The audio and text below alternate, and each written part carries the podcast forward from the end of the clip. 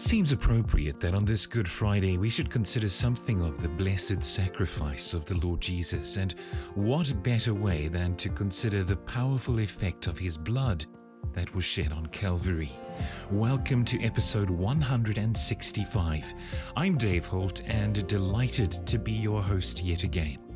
If you're not yet a subscriber, you may be interested in becoming one. All you have to do is to find the little subscribe icon on your preferred podcast provider, press on it, and there you are. You will be a subscriber and ensured of downloading every single day's episode.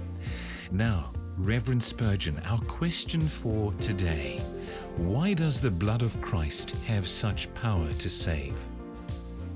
My friend, my reply is not only because God appointed that blood and because it was the blood of an innocent and spotless being, but because Christ himself was God. If Christ were a mere man, you could not be exhorted to trust him. Were he ever so spotless and holy, there would be no efficacy in his blood to save. But Christ was very God of very God. The blood that Jesus shed was godlike blood. It was the blood of man, for he was man like ourselves. But the divinity was so allied with the manhood that the blood derived efficacy from it. Can you imagine what must be the value of the blood of God's own dear Son? No, you cannot put an estimate upon it that should so much as reach to a millionth part of its preciousness. I know you esteem that blood as beyond all price if you have been washed in it, but I also know that you do not esteem it enough. It was the wonder of the angels that God should condescend to die. It will be the wonder of all wonders, the unceasing wonder of eternity, that God should become man to die.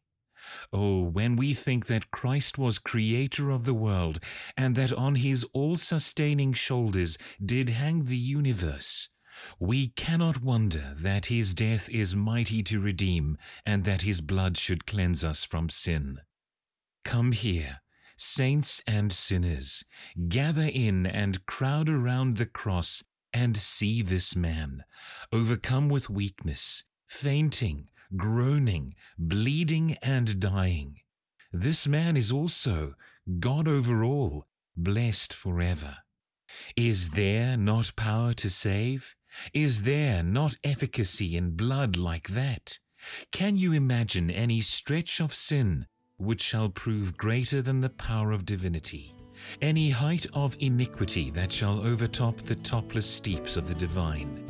Can I conceive a depth of sin that shall be deeper than the infinite, a breadth of iniquity that shall be broader than the Godhead?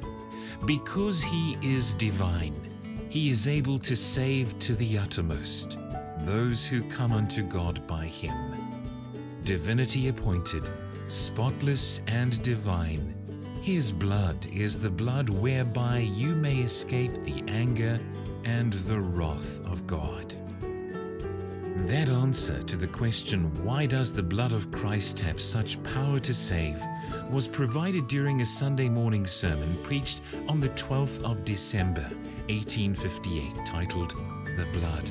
Please feel free to contact me about this episode or any other. You just need to email dave at askspurgeon.com. Until next time, the Lord bless and keep you.